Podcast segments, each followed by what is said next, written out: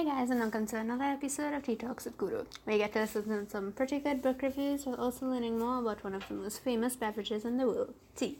I'm your host, Guru, and today's book is for everyone who loves anime, manga, and all things Asian inspired. Seriously. This book was like a hardcore mecha version of Yu-Gi-Oh! And if you don't know what Yu-Gi-Oh! is, I suggest you pause this right now and go figure it out. Yu-Gi-Oh! was amazing.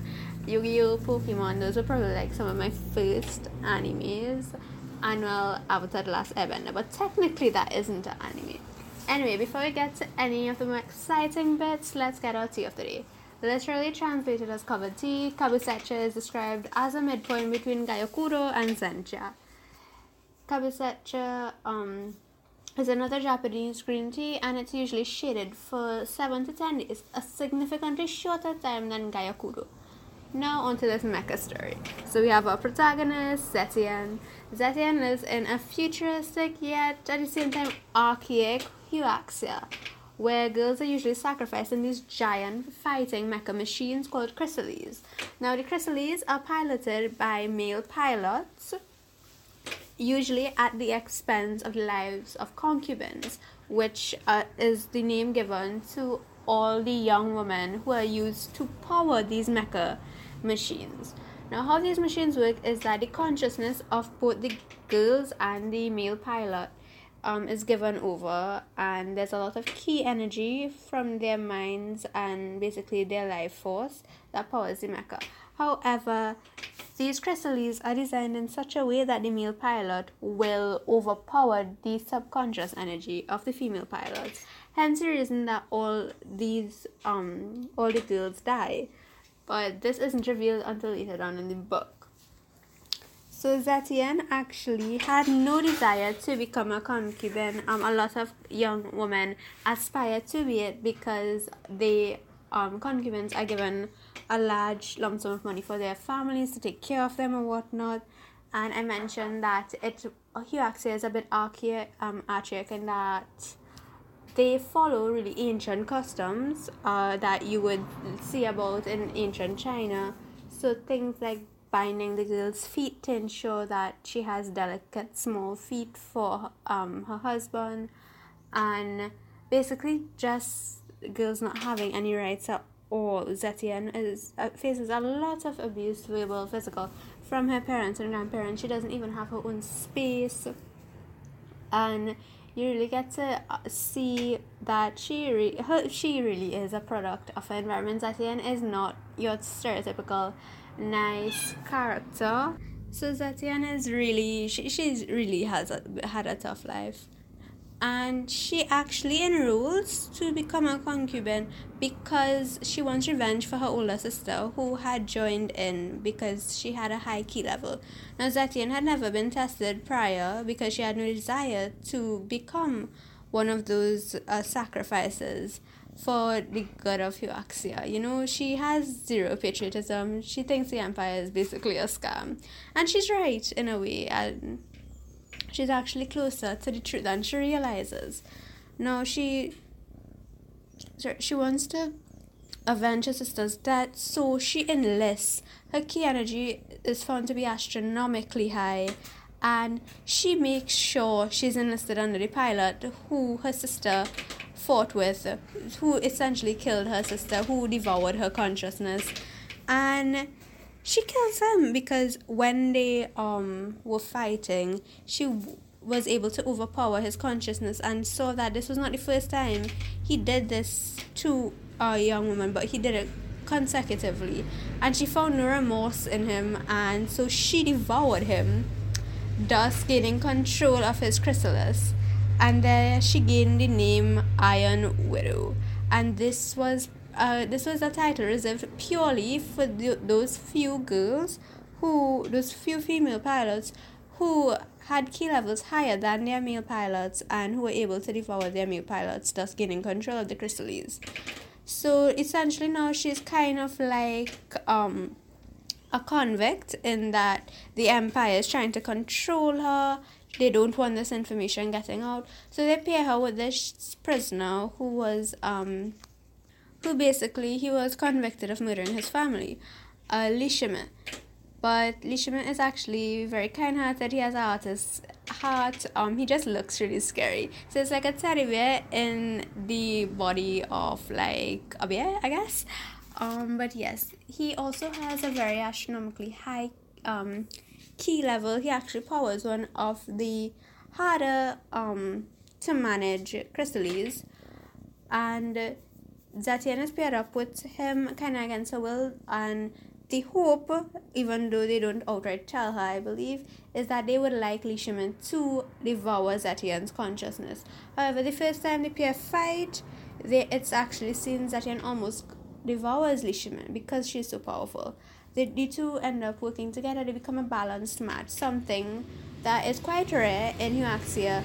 Basically, it's where the pilot and the concubine are able to match their ki levels, and it is uh, the desired endpoint that the Empire wants because balanced matches are able to fight more and produce better results, gain back more land um, for Huaxia, and all that fun stuff.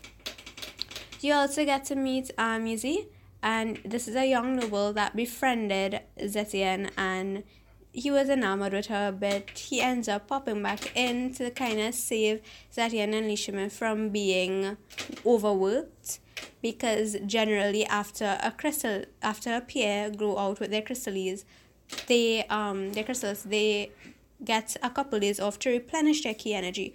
However, the Empire had it out for Li Shimin and for Zetian, and they were basically overworking them to the point where their ki energy could not get a stable amount for them to power the chrysalis.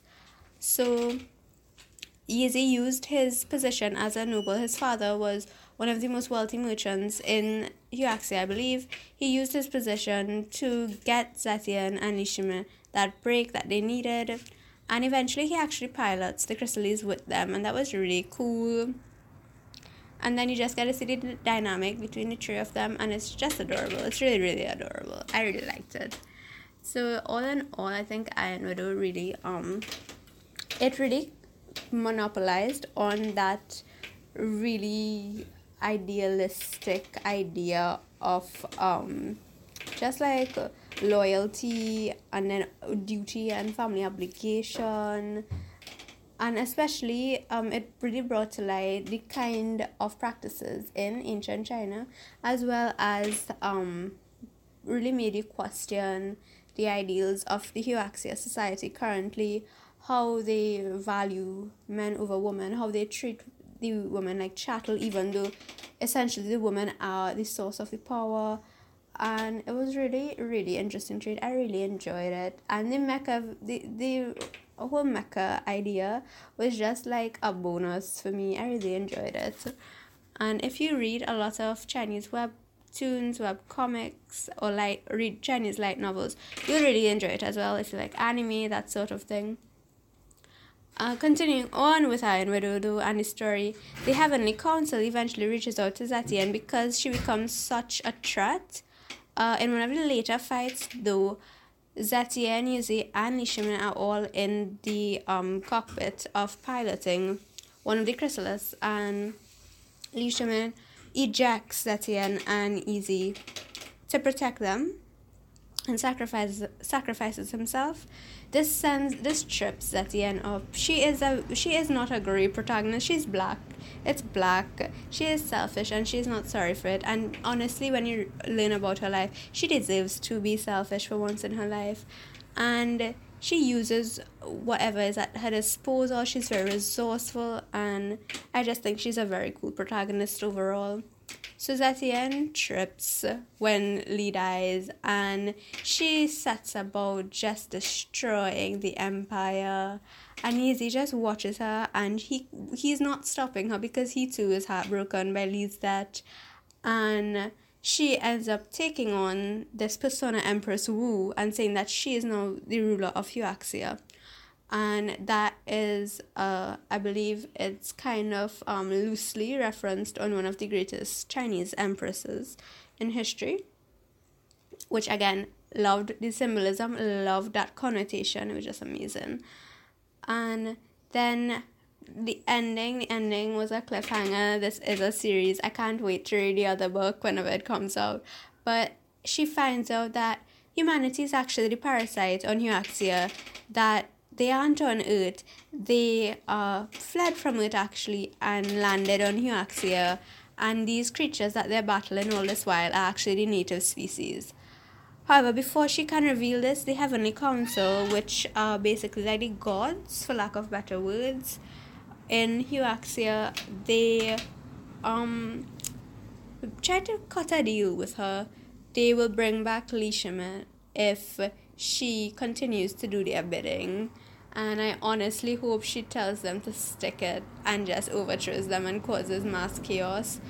But I also know that she would do anything to have Li back and revived and whatnot. So maybe she'll pretend to go along with it, get him revived, and then, you know, just throw everything to shit. I hope that's it. The Heavenly Council literally you will like at the beginning you'll dislike them, at the end you'll want to set them on fire and bloody watch as they burn. They're horrible.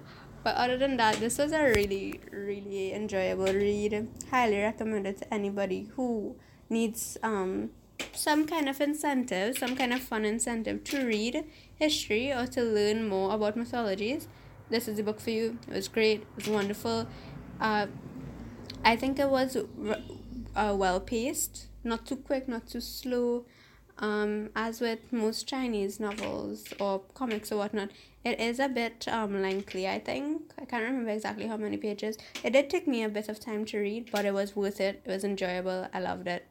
So I highly recommend this to anybody um, who, you know, is looking for a fun little read with some mecha stuff in it, you know. It's really cool. If it gets adapted into anime, it would be awesome. But anyway, so as always, if you like this episode, you can find this one and mo- all the others on the Acast platform, which distributes to Apple Podcasts, Samsung Podcasts, as well as Spotify. And if you feel so obliged, give me a follow at Tea Talks with Guru on Instagram. That's all for today, guys. Bye.